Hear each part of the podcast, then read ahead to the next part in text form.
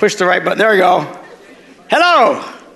Welcome to our Wednesday night Bible study uh, here at Celebration Church. Welcome to our campuses over in Stevens Point and Appleton, as well as the people who watch us all over the world on the internet. Uh, usually, Pastor Bob at our local campus comes up and greets everybody and starts everything out, passes the buckets in here. Uh, so he's not here, so come on and just pass those. All right? You're getting the Mark Gungor version of this. The reason he's not here is I got here after getting here with my grandkids and my wife and everything and pulling in, and I looked at it, ah, I forgot my Bible. So, all my notes and everything is back in my kitchen. So, Bob's there. So, we're going to see how well Pastor Mark really knows what he's talking about in tonight's message, and hopefully, Bob will show up with the, uh, the scriptures notes that I have. We are in Philippians. If I can find it. Da, da, da. Second chapter, I believe, is where we left off. We did. All right. Philippians, the second chapter. Thank you, God. Let's pray. Thank you, Lord, for your kindness, your grace, for your word that empowers us. Let it be powerful in us, we pray, to bring forth your glory in Jesus' name. Everybody said, Amen. All right, so now we are looking at Paul's writing. Paul is now in prison, and uh, he's waiting. They're waiting to see what they're going to do with him at this point, uh, and they're not really sure what to do with him. He had to uh, go to the Romans to get protected because the Jews were going to kill him. So he gets himself under the protection of the Romans, and now uh, he was under Governor Felix for a while, under, house arrest for whatever, so two, three years, and then now Gov- Governor Festus is taking over. Sounds like a bunch of cats running this thing. And uh, so, but while he's sitting there in prison under house arrest, uh, he's, he's not free to go where he wants, but he's not like in a dungeon or something like that. So, you know, thank God for that. So, but he is in a situation. Uh, he's limited. He can't do what he wants to do. They allow people to come and see him and his friends to minister to him and stuff, uh, take care of whatever needs that he has. But so, anyway, in the situation where he's not sure what's going to happen next, he writes this letter to the Philippian church. One that he, this first one he's written to them, he's written to these other guys around here, but now he's writing to the Philippians from a jail, waiting to see what's going on. We'll start at chapter 2, verse 1. We went a little further than that, but we'll just back, back up a bit chapter 2, verse 1, he says, Therefore, if you have any encouragement from being united with Christ, if any comfort from his love, if any common sharing in the Spirit, if any tenderness and compassion, then make my joy complete by being like minded. He's appealing to them because he's in this situation. They're all concerned about him, they don't know what's going to happen to him. And he says, Look, you want to cheer me up? Get along with each other, all right? You want to bless me? Be nice to each other. This is what I want you to do. Uh, be like minded, having the same love, being one in spirit and of one mind. Do nothing out of selfish ambition or vain conceit.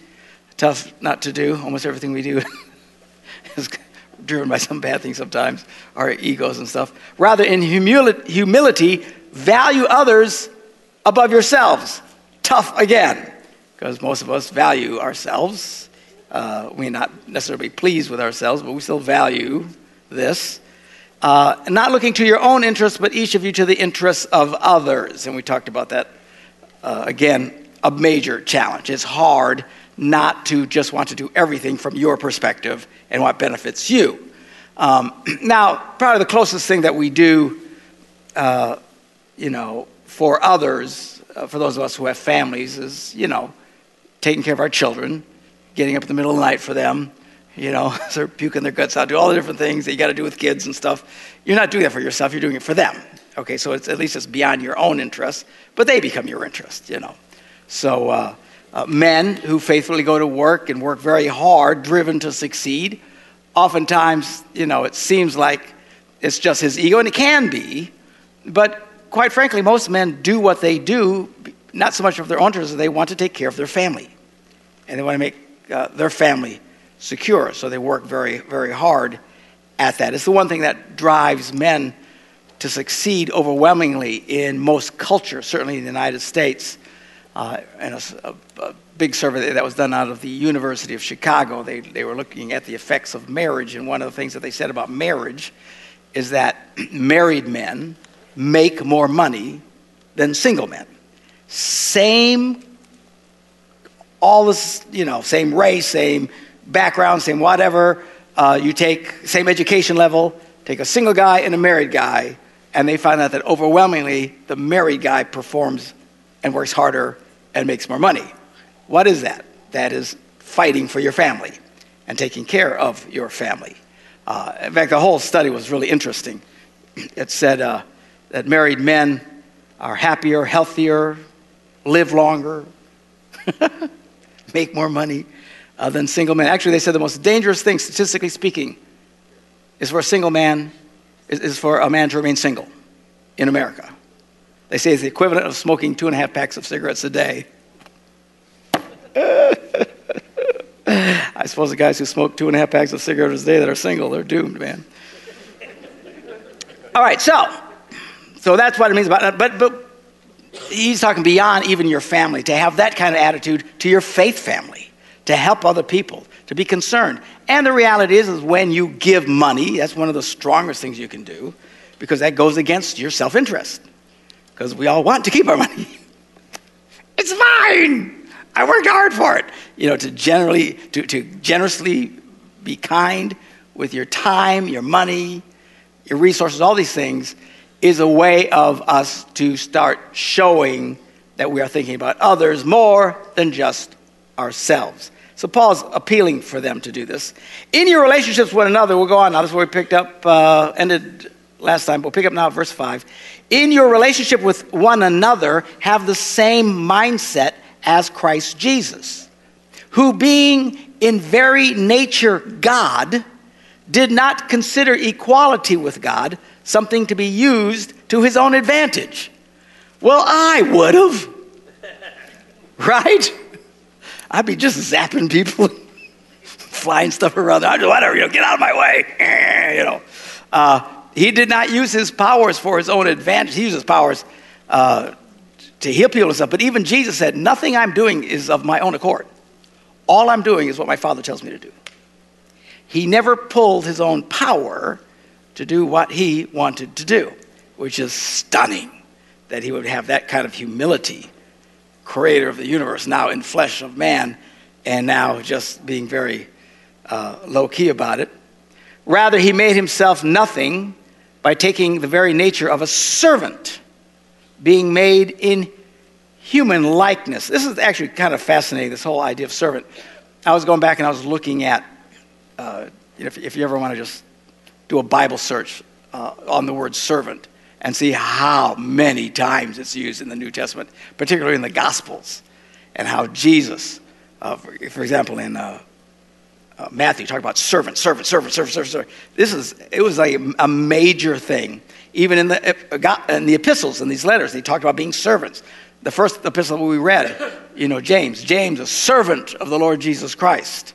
Okay, and they, they were consider themselves servants and stuff like that. Now, I don't think we quite get what that means because none of us here are servants in the sense of these people when they were servants. A servant in this culture was pretty much at the bottom of the economic food chain. They were servants. Uh, they, didn't, they weren't employees like we think of employees. They didn't really have much control over their own lives. Uh, and people say, well, what did servants do? They did whatever they were told to do. And, uh, and it was very, very common. Now, if you ever travel in other uh, countries, by the way, if, swing over to Luke, the 17th chapter. If you ever travel in other countries, third world countries and stuff, in poor areas, you will find that uh, you'll find servants, but real servants. These are poor people, really poor people who work extraordinarily hard and, uh, and just do what they are told to do for very little money. Um, I, I I've talked about this before, you know, just even even in a country like South Africa, which isn't it's not, not actually a third world country. It's, it's still pretty well to do, but still there's great extremes of people who have a lot of money uh, and people who have nothing. And really, not even so much people have a lot of money, it's just that there's so many people with nothing. And they oftentimes work as servants. And they work very, very hard uh, and uh, do everything for the people that they work for. Um, every once in a while, I'll talk to people from, from South Africa, and the big thing is, you know, there's so much crime over there. They think they, they wish they want to come to the States. They wish they could come to the States and live in the States. But I often challenge them with a little reality check. I said, You realize if you come here, you have to do everything yourself. Now, stop and think about this. You ladies, can you imagine all your life never having to make a bed, never having to cook food, never having to clean the house? No one has to ever mow the lawn. Uh, you know, everything is taking, your kids are constantly watched out while you've got important things to do, like go to the mall. I mean, there's all kinds of whatever you want to do. Uh, and a lot of their time is planning social things. I mean, they still work, but it's different than what we do. They have no idea. When you come here, you don't get any of that. All right? You are going to clean your own toilet. Hello? All right? You got to make your own bed. You got to deal with your own children all the time. All this stuff. So, I mean, they kind of look at you a little bit and they're, they're convinced it still would be better. So, I don't know whatever. I, I know that going like even in South America, places like that, the people who can afford servants, and it doesn't take much money to afford them, you can have one person who works for you day and night, virtually full time, for about $100 a month. You can, so oftentimes these guys, you know, even some of these missionaries that are working hard for Jesus over there, uh, they got pretty good. Been to some of these in South America, man. They got, you know, last missionary I was at in South America, man, they had three maids who did everything, you know, while they did the ministry and stuff like that. But man, think of how much of your life is dealt with daily stuff that slowly sucks the life out of you. In countries where there are true servants, you get a servant to do that kind of stuff. And these servants are, you know, again, it's, it's a very low position. The Bible constantly, the New Testament in particular, constantly speaks of us as being servants. We are to be servants of the Most High God.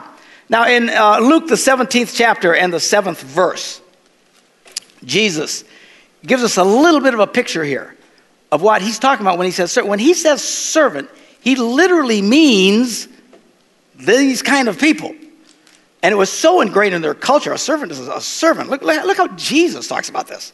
It's a little shocking, actually. He says, Suppose one of you has a servant plowing or looking after the sheep, which means, of course, they did not do the plowing or looking after the sheep. The servant did it. So the servant's out there all day long in the heat of the day, plowing, taking care of the sheep, bah, bah, doing whatever he's doing. And why would you say if you had a servant who did this? Will he say to the servant, when he comes in from the field, come along now, sit down and get something to eat. Now, what's shocking about this is I think most of us would. I would, wouldn't you? And I see someone's work, you know, man, I had some guys working at my house today, you know, putting up some stuff for my wife in the kitchen. And, hey, got me, guys want some coffee or something, you know, and this and that, you know, just. Of course. Guy's been working all day. Man, why don't you sit down and get a little bit of rest, get something to eat, and then, then you can serve. Jesus said, would you say that to them? The implication is no. You would never say that to a servant who's been working all stinking day long, who's hot, sweaty, miserable, comes in, you don't tell him to sit down and rest. That was absurd, Jesus is saying. That's what life was with servants. To be a servant, your life sucked big time. All right? So he says, Would you say that? Won't he rather say, Hey, glad you're back, but prepare my supper. Get yourself ready and wait on me while I eat and drink. After that, you may eat and drink. Now, just reading these words, I'm mortified. You know, you think of Jesus being so warm and fuzzy, and he was. You know, it was like, whoa. But this is the culture. And he says this Will he thank the servant because he did what he was told to do? I would say, Yes! Thanks! Man, thanks for fixing this thing. Got people working in your yard that do a good job. What do you tell them? Thanks, man. It's great. It was awesome. Thank you. Jesus is asking this like it's an absurd concept. Would you thank that servant The implied answer is, of course not. Ouch. Why? Because he is a servant. Servants barely account for much of anything. Even in Jesus' day, this is how they talked about servants, even under his compassion and love for people, this is what a servant was. Will he thank the servant because he did what he was told to do? So you also, when you have done everything you were told to do, you should just say, We are unworthy servants. We have only done our duty. Now stop and think of that. When we do things, we crave and desire and long for appreciation. I do, right?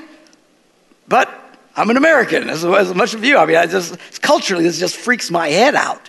The reality is, when the Bible talks about being a servant, you know what a servant does? A servant just does what he's told to do and never should expect anyone to say thank you to him. That's what we are supposed to think. Now, we are so far from this. You know, you have no idea. I mean, people, you don't tell people, I mean, one of the worst things to do, and I wouldn't do it. All our volunteers in the church would just go by.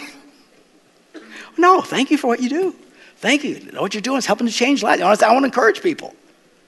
But their version of a servant, man, you don't expect that.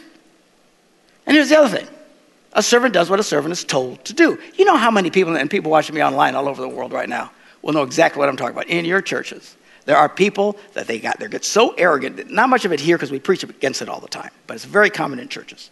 They get so arrogant about their ministry. And this is my ministry. And God has called me to this ministry. Hey, Bob, there you go. Give me a hand. As he finds, finds my notes. I've been doing pretty good, Bob. I even knew where to go in Luke, the 17th chapter. Uh, just from memory, that's not bad.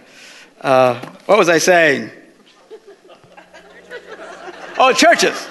This is my ministry. Don't tell me what to do.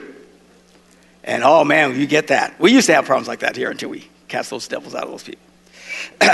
and we did that by the people leaving. They took the devils with them. So I don't know what the deal was, but uh, you, know, you can't tell me, this is my ministry. I'm, I'm in the children's ministry. When I first got here, the people tell me, You're not my pastor. I'm not here for, for the church. I'm here because I work with the youth. This is my ministry. Or, uh, You're not my pastor. I, I, I'm working in the music ministry. This is my ministry. This is, you know, the pastor who works with me closest, he's my pastor. I mean, just arrogant, nasty stuff. And churches get this all the time, all over the world. Again, we have been set free from that spirit here. Thank you, God. But a true servant just does what he's told to do.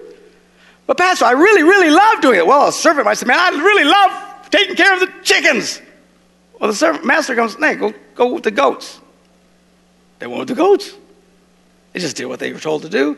And he says, And a good servant would never say anything other than, I'm a nothing. All I did was what was required of me. Oh man, nothing. The guy's working all day, comes in without a rest, got to cook food, take care of this guy, serve him. When he's finally finished, he goes out for the rest. Now the guy can finally rest. He feels he should take no credit at this point because he didn't do anything extraordinary. Holy cow, to have that attitude that I'm going to serve other people and I'm not going to need any. Now, again, we aren't going to do that to you. I will always thank you for what you do. God bless you because it makes a huge difference. Bob, thank you again for going to get this at my house. You know, you know I'm not just going to say, he's, he's my employee, he's just doing what I told him. That just sounds horrible, doesn't it? It's horrible, but this is what they thought. This is what Jesus took on the attitude of a servant. I'm just doing what God tells me to do. Wow. And being found back in uh, Philippians, the uh, second chapter, verse 8 now, and being found in appearance as a man, he humbled himself by becoming obedient to death, even death on a cross. What does that mean? What did he do when he was arrested? Stuff? He did what they told him to do. They pushed him around, they smacked him and stuff. Here is the King of Kings, Lord of Lords. He could have sneezed and squished them all like bugs. The Bible says that he could have called out and 10,000 angels would have showed up and annihilated the whole lot of those guys. How dare you smack him? He didn't say a word didn't say a word. But, Pastor, someone was mean to me. Yeah. Okay, we'll try and work you through it, but You know what the best scenario is? Don't get upset about that. I preached it some weeks ago. You know, the best thing, if you have a problem with forgiving people, the best thing is never get upset in the first place. Just don't take offense. Don't take offense. Then you have to forgive anybody. Here's your easy path to forgiveness. Somebody disses you, just blow it off. Someone ignores you when you walk by, just blow it off. You see the pastor driving by in his car and he doesn't wave back at you, which happens all the time, because this pastor is on another planet. I don't know. I can't tell you how many times I wind up places I don't even know how I got there. It's like, oh, what am I doing here? I'm supposed to turn away because my mind is thinking something else nah, the whole time, right? People get mad. Man, I drove, he didn't even wave at me. It's like some people are looking for offense. They're looking for reasons to get mad. You got a chip on their shoulder. Ah, That's what Jesus did. He didn't do that at all. People smacked him, cursed at him, mocked him, beat him, crucified him, and he could have taken them all. Didn't say a word. That's the kind of attitude Christians have. Don't be looking for stuff. And again, I'm so thankful our church seems to be so free of that. There was a time when it wasn't. Every little thing somebody was getting upset about. So, man, I preached one sermon about the difference between a truth and a lie. I said, you, you can take a lie uh, and, and, and, and say all kinds of things, but it's still, it's still just a lie. It's like if you took a dog turd and you painted it pretty pictures and put a bow on it and a little hat, it's still just a dog turd. I had one whole family leave the church. You know why? You said I was a dog turd. I didn't say you were a dog turd. I was saying if you have a dog turd and make it pretty, it's still just a dog. Now that's how you call me. I'm talking about looking for reasons to get upset. Pretty much when someone's discussing a dog turd, I assume they're not talking about me. You know, it's just I'm just I take that as nice. I get to position. He's going, he's talking about me. Wow. Anyway, we need to take the attitude of Jesus didn't take offense, didn't do anything otherwise. He was asked to do, he served God, and as a lamb to the slaughter was silent, so Jesus was silent through the entire process. It's amazing. Therefore, God exalted him to the highest place and gave him the name that is above every name, that at the name of Jesus every knee should bow in heaven and on earth and under the earth, every tongue and every tongue acknowledge that Jesus Christ is Lord to the glory of God the Father. There is a day coming. Every single knee, the most intense atheist, right? The most hardcore unbeliever, the most extremist religious fanatic that does all kinds of terrible things. And uh, someday, every single one of them are going to bow. It's going to happen. It's not happening now, but it's going to happen where they will bow their knee and they will confess out of their mouths that Jesus Christ is, in fact, Lord of Lords and King of Kings. Powerful day coming. Therefore, my dear friends, he says, as you have always obeyed, not only in my presence, but also much more in my absence, continue to work out your salvation with fear and trembling, for it is God who works in you to will and to act in order to fulfill his good purpose. This is a portion of scripture that kind of uh, some people stumble over. Because uh, on the one hand, he says, you need to work out, you need to work out your salvation with fear and trembling. Because it's God who works in you. Well, the question is, well, who's doing the working? and the answer is both. Both. God is doing work in you, but there's still stuff you got to do. And you got to work this thing out.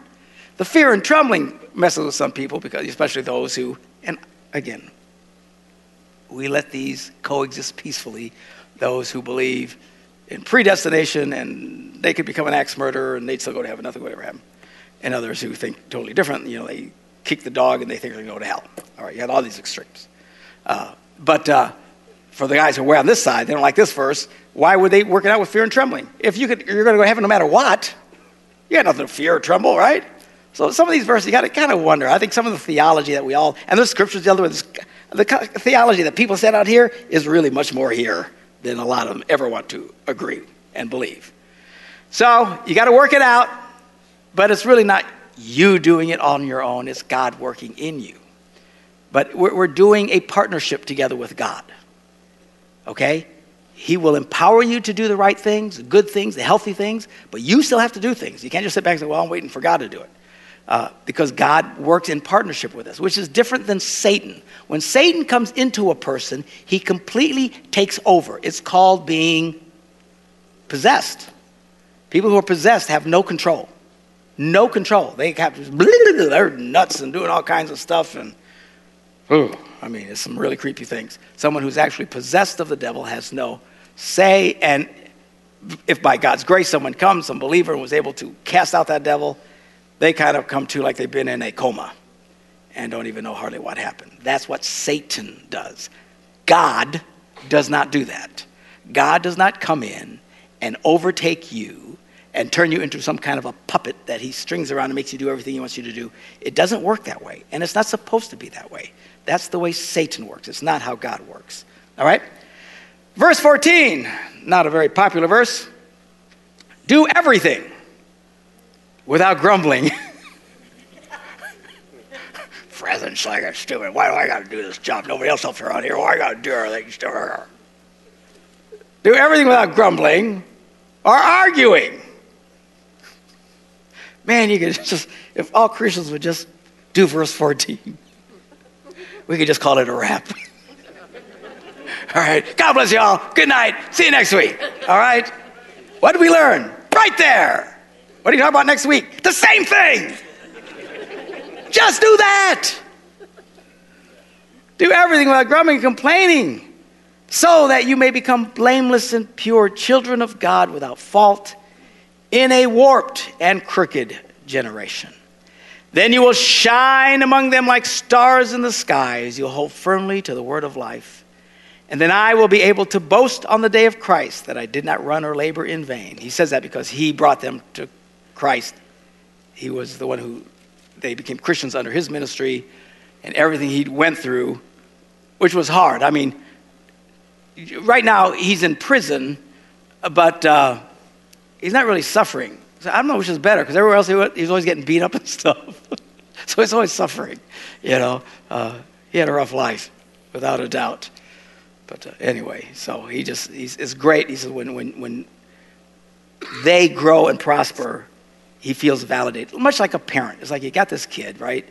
And you put your life into this kid and stuff like that, and then at some point though they may have times of straying wildly, at some point, by God's grace, they become productive, normal men and women, human beings in a positive way. You see that, that's very encouraging to a parent. You know, oh, it was worth it all. Now, to the contrary, sometimes there are those kids that go nuts, and, uh, and parents always feel bad about that. Uh, my only encouragement in that is, you know, say, well, I did something wrong or I was a failure. Maybe, I don't know. I mean, the reality is you can have six kids and three of them turn out great and three of them just complete disasters. How do you explain that? Same family, same rules. You know, at some point you just have to allow for the fact that people have free will. And they're going to, you want to do the best you can and try to avoid mistakes. But it's not all 100% on you. God has to work in them, and they have to respond to that. And at some point, they'll say no. And if you think having a kid that goes off the trails and, and gets crazy is a sign that you're a terrible parent, what does that say about God? Look at this mess. He was our dad. Sadly, most people turn their back on him. You know, so just words of encouragement. Do the best you can you know, like in our family, we had six kids. Three of us are in the ministry, and the other three are heathens. they are. And I don't even know if they'd mind me saying that, quite frankly. they are not church going folks, all right? They got some serious issues. Same family, same rules, Three in the ministry, changing lives. Three don't want anything to do with it. Go figure. All right. Where am I? 17. But even if I am poured out like a drink offering on the sacrifice and service coming from your faith. Does anybody know what he's talking about? You know what he's talking about? He's talking about if he dies. See, a drink, an offering is poured onto the, uh, the altar, goes up in smoke, whatever. So he says, even if I am uh, poured out like a drink offering on the sacrifice and service coming from your faith, I am glad and rejoice with all of you. So, very strong Jewish reference uh, going to the Old Testament. Um, so, you too should be glad and rejoice with me. And then he says, I hope in the Lord Jesus send uh, Timothy to you soon, that I also may be cheered when I receive news about you. I have no one else like him who will show genuine concern for your welfare. For everyone, this is a sad verse, that is just true. So much. love. At, for everyone looks out for their own interests not those of Jesus Christ. Now that's kind of harsh because he's surrounded by some very, very fine, hard, dedicated men and women. And at some level, people struggle with this, you know.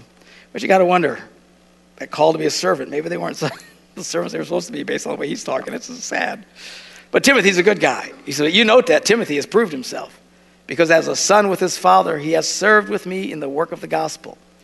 I hope, therefore, to send him as soon as I see how things go with me. And I am confident in the Lord that I myself will come soon. Did he go? No. Did he ever get out of prison? No. Was he ever free again? No. They drag his holy little butt all the way back to Rome and kill him.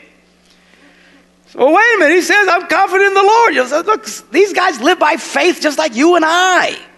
Sometimes we read these scriptures, we think, you know, these guys knew everything ahead of time. They didn't always know everything. Sometimes they'd say the Lord would appear to them and tell them things. Okay, they gave them a heads up. But most of the time, they're just like us. Seriously, just trusting God. His faith, his prayer, his confidence. I just know God's going to answer this. I'm going to see you soon. Ah. Like family food. Ah. You know, like not going to happen. Anyway, but I think it is necessary to send back to you Epaphroditus. There's a name for your kid if you're looking to have a little baby. How about Epaphroditus? We can call him Epi for short. I'm going to send Epaphroditus, my brother, co worker, and fellow soldier, who is also your messenger, whom you sent to take care of my needs. So Epaphroditus uh, is from Philippi. They sent him all the way from Philippi. This is, you know, it's like they had trains and boats or, you know, uh, airplanes. I mean, it is a long physical way. Sent this guy to Paul to help him. And they undoubtedly brought money to take care of some of his needs because he's in this palace guard, and I'm sure they had to grease palms everywhere, right? Paying people off just to get him some extra food or this, that, and the other. So uh, so this guy came down. He says, Now I'm going to send him back to you. All right, he's a great guy. Thanks for sending him.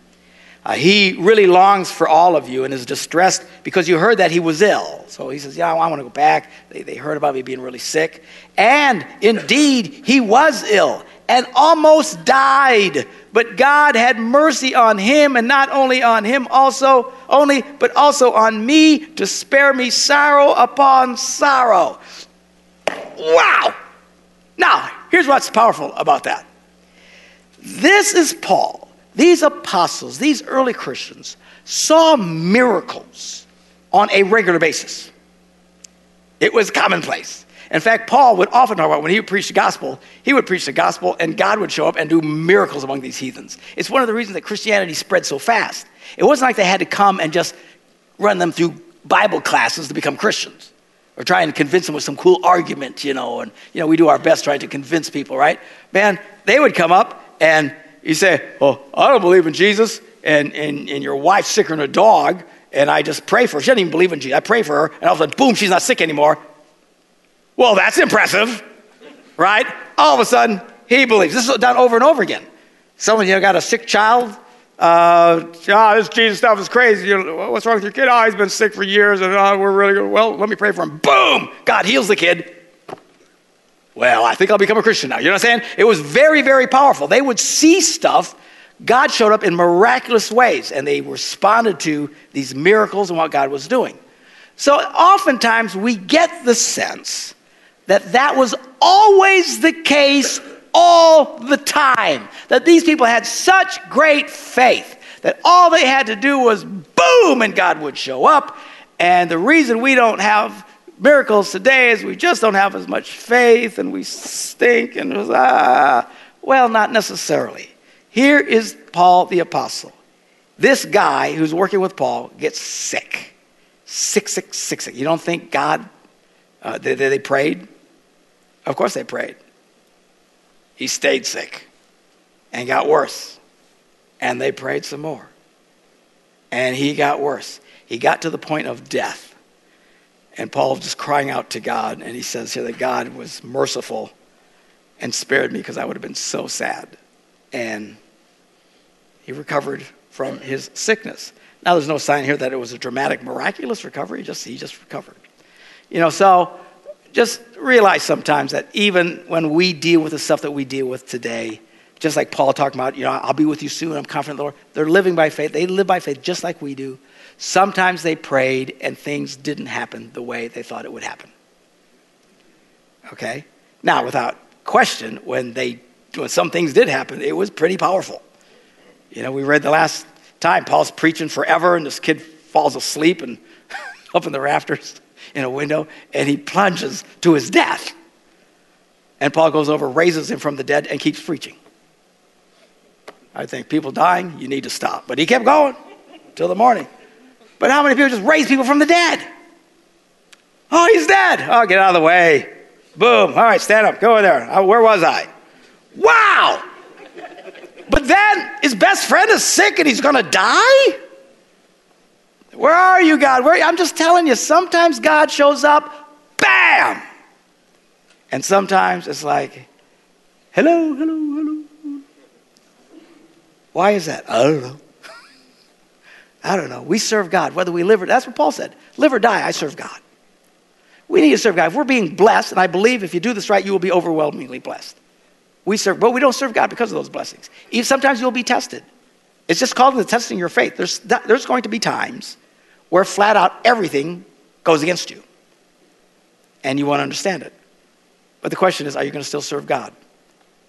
And you have to go through those times and pray, I'm, I'm going to stay with the Lord no matter what happens. And then God shows up, pulls you out of the mess, and other times answers prayers quickly. Other times it seems like it doesn't happen very fast at all, or seems like it's not going to happen at all. You know? We read about Peter earlier in, in the book of Acts where this nice lady who took care of all the saints and stuff like that got sick and died sick and died. These guys are seeing miracles everywhere. How does someone get sick and die? Everybody, you know. Well, Peter prays for her and raises her from the dead, but I mean, it's, it's not like it, everything was always perfect for them. And in fact, the closer you look at Paul's life, when you start to hear his detailed description of how much he suffered and wild animals and being accosted by people and arrested and beaten and stuff. Wow! So, you know, yes, they saw great things, and yes, we will see great things. But whether we suffer, whether we struggle, whether prayers are delayed, or whether they happen right away, we just stand in faith and we serve a wonderful God. So, anyway, just something to throw out there. Uh, so, and so then he says, Welcome him in the Lord, because he's sending him back. Welcome in the Lord with great joy and honor people like him, because he almost died for the work of Christ. He risked his life to make up for the help you yourselves could not give me. So the guy comes, he works hard, gets sick, almost dies, but and he sends them back. Now, this next portion of scripture. If, uh, if I ask you to turn off the speakers out there, are you able to do it from there? You have to do it right away, but if I do what I think I'm going to do, I, want you to shut up the speakers out there. Let's see how much I behave myself. All right, further, my brothers and sisters, rejoice in the Lord. And it's no trouble for me to remark to the same things again, because this is something I heard him say all the time. Rejoice in the Lord. Rejoice. Man, things are hard for you. Rejoice! This was their go to attitude, even though sometimes in the natural their lives stunk. And prayers didn't come as fast as they wanted. Always rejoice, be glad in Jesus. And, and it's, it's, okay for me to repeat these things, and it's a safeguard for you. Sometimes you got to repeat things. People say, Pastor, sometimes you repeat things. Yes, sometimes. For a lot of different reasons. There's always new people coming into church, and, uh, and they need to hear some of the foundational truths that you've heard a hundred times already. That's where some of these Christians get a little selfish. They say, Well, I want to hear something more advanced. Oh, I need to be fed. Really? Feed yourself. All right? They got these things called books. Open one, read it. It's all kinds of very deep stuff that you can give yourselves and sit with friends and discuss theology that is deep and insightful and oh, you know, it's great. Uh, I am not drawn to those kinds of things. I, I have friends like that, pastoral friends they sit and they ask and think all these really deep theological questions. And, and they'll sit there and you know, I'm sitting with them and they finally look at me and say, What do you think? I said, I don't know. You guys give me a headache. I'm just trying to get people to quit killing each other. You know, I just want to go back to verse 14 do everything without grumbling. I don't care about your theology. What if God was able to pick up a a rock that was so big he couldn't lift it or whatever. Just all kinds of stuff. I don't know. Just, I don't care. Some people like that. You know, do you understand what the inner sanctum tabernacle was in the Old Testament and what it represents for us today in the New Testament? No, I don't. I don't to. You know, it's a weakness of mine. I'm just trying to do everything without grumbling. Let's do basics. When I get this basic stuff down there, I'll move on to all that. 62, I'm still here, man. I'm telling you. Just basic Christianity. That's my thing. Basic Christianity. Let's do that. Let's do that well. And it's okay if you want to really get into wild, deep theological. And some people, oh, Pastor, why don't you do the end times and get all this wild, crazy stuff about the end times? Again, it just gives me a headache. I don't know. And you have to understand, they're pretty much just guessing what those verses mean. They could be right, they could be wrong. And I don't know what the point is. So if you just decide exactly what nation is going to rise against whatever nation in the end? What difference does it make? I'm still trying to do things without grumbling. All right. That's just me. But you can get all that great information on your own. All right, where are we doing? Okay, now his word of encouragement. Watch out for those dogs, those evildoers, those mutilators of the flesh You know what he's talking about?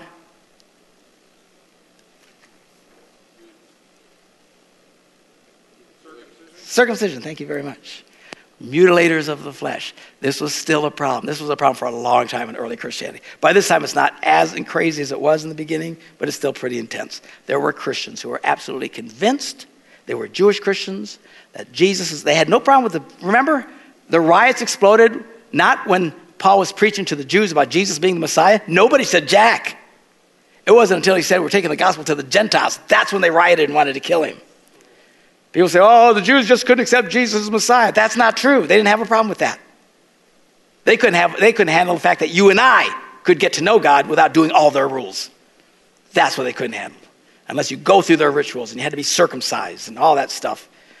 And, uh, and then and, uh, Paul points out, he says, Look, it's we who are the circumcision, we who serve God by his Spirit, who boast in Christ Jesus, who put no confidence in the flesh, though I myself have reasons for such confidence. So he's saying, look, these guys say they're the true ones because they've been circumcised, do all this. He says, he says the true circumcision is the circumcision of the heart, which he talked about in Romans. We are walking by faith. We know God and connect with God. He says, we are the true circumcision.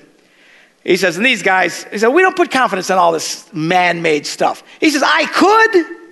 I myself have reasons for such confidence. If someone thinks they have reasons to put confidence in the flesh, I have more. I was circumcised on the eighth day, according to the law of Moses, of the people of Israel, of the tribe of Benjamin, a Hebrew of Hebrews. In regard to the law, I was a Pharisee. As for zeal, I was out there being the guy who was persecuting the Christians. As for righteousness based on the law, faultless. Holy cow! He was a pretty disciplined guy to take all these Old Testament rules and say, I followed them all. And I didn't break any of them. Wow. You think that's a really holy guy? Uh, he's a Jew, Jew, man. He's, he's done by Pharisee, well educated. He was at the top of his profession of the day. Persecuting Christians, he becomes a radical follower of Jesus Christ. And he says this, but whatever gains to me, I now consider loss for the sake of Christ. What is more, I consider everything a loss. He had everything. Imagine the best profession of the day. This is one of the top professions, being a religious leader in Israel, and who also was a Roman citizen. We, knew, we know that already, right? I mean, he, he really had it. Most of these Israelites were not Romans. He was highly educated, spoke numerous languages, a brilliant man. He is doing great. He had to give it all up when he became a Christian.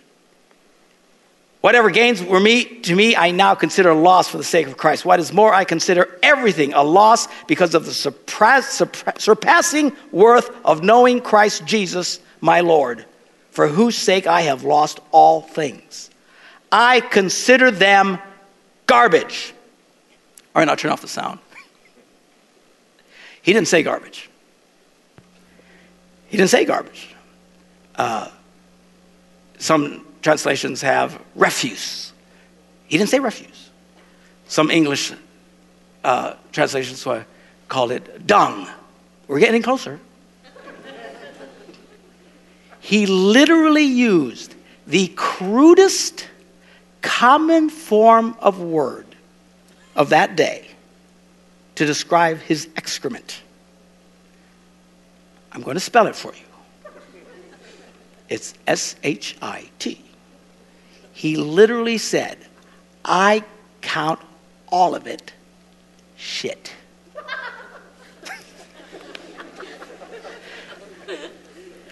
Don't write me if you're watching on television. If you doubt me, sit down with a computer and just Google. Did the Apostle Paul ever say, and watch all the theologians that pop up? and they all agree it's exactly the word he used. Every time these translators, because of you know these oh sensitivities and stuff like that, and we can't, so they got to come up with other words. But he literally used a very crude word that was shocking, and it was intended to be so. For him to say, the apostle, look, I consider all this I've accomplished in life mere refuse is not nearly as powerful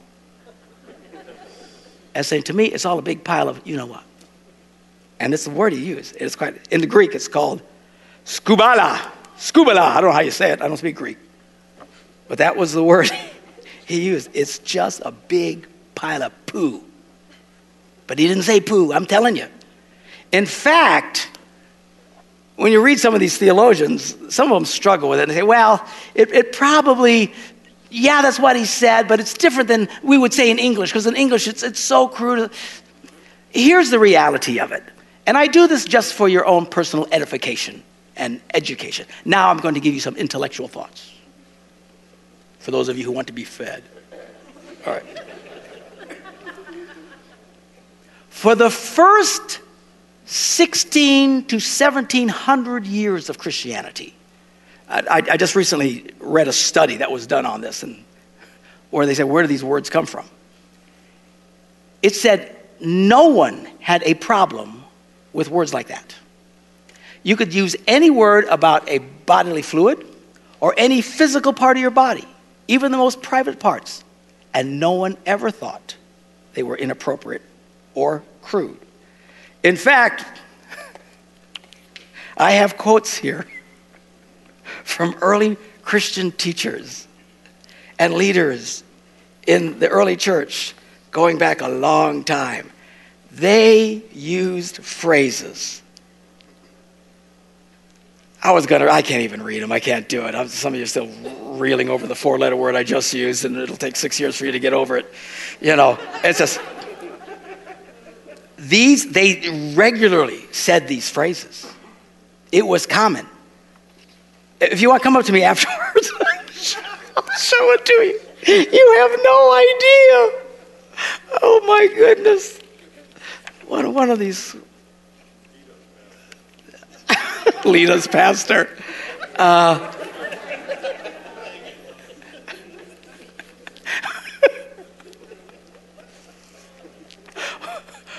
I'm looking for the one that's maybe not too terribly bad. And, and, now my mind can't see it because I'm going too fast here. But uh,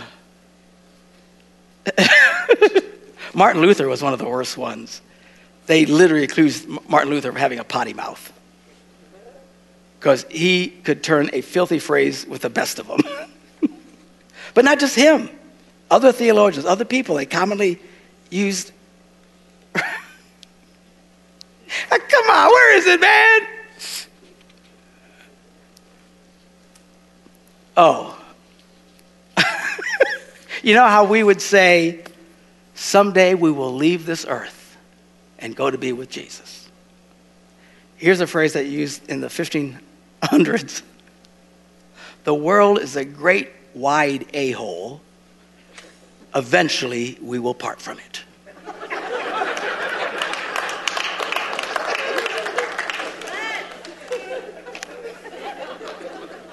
Absolute fact.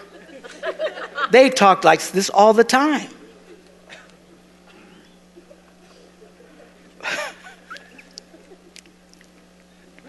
oh my gosh. Very crude. Anyway, so here's the thing Nobody ever thought anything like that. Today, say, well, brother, the Bible says no corrupt communications proceed out of your mouth. Yeah, I get that. But who came up with what's corrupt and who isn't? Because for the first 1500, 1600, 1700 years of Christianity, these kind of words were used commonly all the time, and no one even blinked an eye. And again, again, if you doubt it, email me and I'll send you the links and you can look it up. You can just Google it for yourself. This was very, very common. Now, we, then they came to, because all they considered cursing was things that blasphemed the holy. Are you following me? God's name. Holy things of the church. Stuff that we believe. When you use God's name, that is cursing. You talking about your poo meant nothing. Nobody cared. In fact, they said it was very common. Public defecation was very common in the day. They would, they just they're they, oh, just a minute. They pull over a side, right there. Which is freaky, okay? They, it just, it didn't matter. It was never considered crude. It was never considered cursing. It was any of that stuff. Then we started getting to the uh, Elizabethan period and stuff like that, where the educated people of the day became very uncomfortable with bodily functions. And those words were all banned and you couldn't say any of those words. That holds even to this day, that you can't even say some of these words because to them it's cursing and stuff like. I'm telling you, it's only cursing. Now, is it crude in our common language today? Yeah, it would be crude. I get it. And you shouldn't run around like that, and your kids shouldn't say these words. But I'm just saying, only be, but it's not because of God. It's not because of righteousness or holiness. It's just that mankind came up with these words. In fact, what they did is they got so uncomfortable with the common words that they started using Latin words to describe body parts. Right? Because if I spoke Latin, then it's. For example, a woman's, the word vagina is a Latin word. So they stopped the common word of the day, which I will not tell you what that is because it's. we still know what that word is, and it's really bad in our present culture. It's over the top. But that was common. That's what you called it. Everybody called it that. Well, they were came out mortified. Well, we can't, we call it the, the, vagina. All right. Ironically, so this is what this whole study was. Ironically, vagina was the filthiest Latin word you could come up with. Filthy, because a vagina in Latin was the sheath that you put your sword in. Look it up, I'm telling you. It's just so at one time, all men had a vagina, all right? And to refer to that as something you stuck a sword in was crude. If you study Latin, and this study I read is, and there's so many Latin words, and it took me hours to get through it and stuff, to explain all these things. It was the filthiest thing you could use. But today is, well, it's the proper word. Why? Just because people made it that way. You know? And how is that word improper in the presence of God? I'm, I'm just saying, a lot of these things that people come up with is just people stuff. All right? They didn't care about common stuff, they cared about the holy. Then both became bad. And what they, in essence, did, if the, the Christians of the early thousand years of Christianity came today and saw how we, the way we react to words like SHIT, they'd be stunned. Because what we've done, from their perspective, is we lifted up that to the standard of holy. That which cannot be discussed. Inappropriate. They would think we've all lost our ever loving minds. So, but then, then the holy you couldn't touch, and then you couldn't talk about any body parts. And the Elizabethan period, everybody was super modest. In fact, they even had like legs of pianos and stuff like that. They would cover them with cloths because we didn't want to see naked legs. Read your history. I mean, that's how intense they got. Everything was bad. And now you have today, which oddly enough, people don't have a problem insulting the holy. And now it's the body parts that are crude. Right? People can say, God this and Jesus that. Nobody cares. So, I mean, all this thing with words, it's all just crazy. Anyway, just to point out the word that he used. And he did it, and if you read these theologians, they believe he did it intentionally as a bit of a shock to them, to show them the difference. There was nothing more crude than the word he used against everything holy that he had done. I count all of his holiness and all you guys wish you could have had, and the education I could have had, and being holy and obeying everything in the Bible and everything. It's all a big pile of bleh. And they went. And that's exactly right. Anyway, these words, try not to be overly nuts about some of these. Again, there's culture. Your children need to behave themselves. There's proper words for young people to use. You know, I get it. But don't necessarily, I just get upset. I don't like it when I hear people make it synonymous with what is holy before the Lord.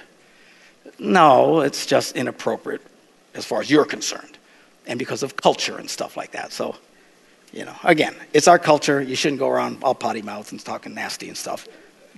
Okay? It certainly doesn't minister grace to the hearer that we're supposed to do.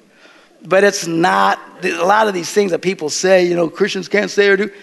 These words, I could go through the Old Testament and pull out some of the words that they use. When you, if they would translate these things in the original words, they are extraordinarily crude. Very, very crude they retranslate it today to try and bring it up to whatever our current standard is. You know, it's like that book that I just wrote. You know, don't be an ass. Originally, in the English language, ass was what you called a donkey.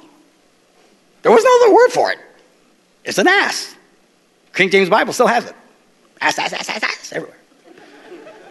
then, at some point, it became a curse word. Now, in today's culture, it actually is pulling back, and it's more a word you refer to a very stubborn person. That's why I use it. That's how I'm talking. Some of these words actually change over time. Words that you, you know, and even in some cultures, you know, like in English culture or British culture, they use words that to us are totally, they don't mean anything to us. Right? Like, you know, you stupid bugger. Doesn't mean jack to an American. We just go, oh. In fact, we call our kids, come here, you little bugger. right? It literally means something to do with homosexuality. You say it in England or something else, that's very crude. In America, we call our kids buggers.